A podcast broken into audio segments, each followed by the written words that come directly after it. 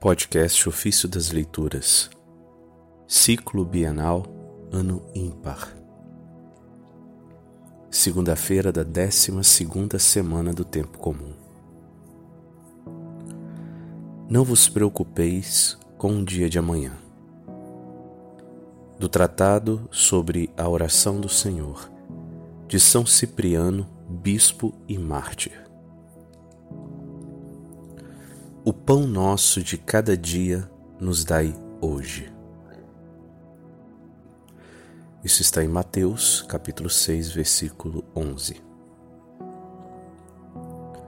Pode-se, na verdade, interpretar de outra maneira.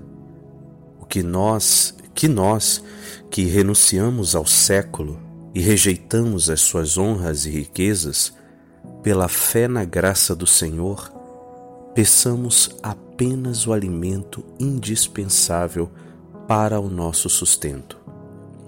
Conforme a palavra do Senhor que diz: Quem não renuncia a tudo que possui, não pode ser meu discípulo. Isso está em Lucas capítulo 14, versículo 33. Quem, portanto, seguindo a palavra do Cristo, renunciou a tudo e começou a ser seu discípulo, deve procurar o alimento necessário para o dia que passa, sem preocupação pelo dia de amanhã. Assim o Senhor nos ensinou, falando: Não vos preocupeis com o dia de amanhã o dia de amanhã terá suas preocupações próprias. A cada dia basta a sua própria pena. Isso está em Mateus capítulo 6, versículo 34. Assim, o discípulo de Cristo sabiamente pede apenas o pão de cada dia, sabendo que não pode fazer projetos para o dia de amanhã.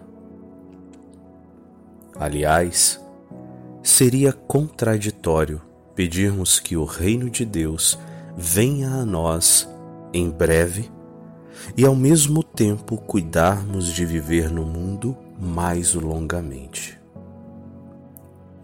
O Senhor nos ensina que as riquezas não são apenas desprezíveis, mas também perigosas achando-se nelas a raiz de toda sedução do mal, e produzem assim a cegueira da mente, que permanece exposta a cada erro. Daí o Senhor repreende o rico insensato, que pensa nos seus bens terrenos e se vangloria da abundância dos seus frutos. Insensato, esta noite ainda entregarás a tua alma. Para quem ficará o que preparaste? Esse trecho está em Lucas capítulo 12, versículo 20.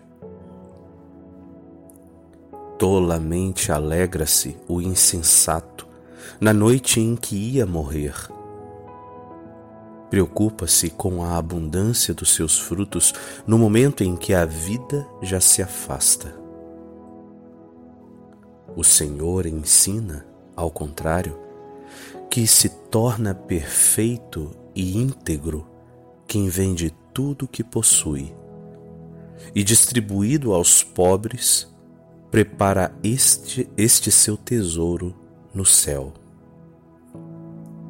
Diz além disso que só pode segui-lo na glória de sua paixão, quem pronto e sem empecilhos não está ligado por interesses particulares, mas livre e desinteressado, repõe cada um de seus bens em Deus, acompanhando-o.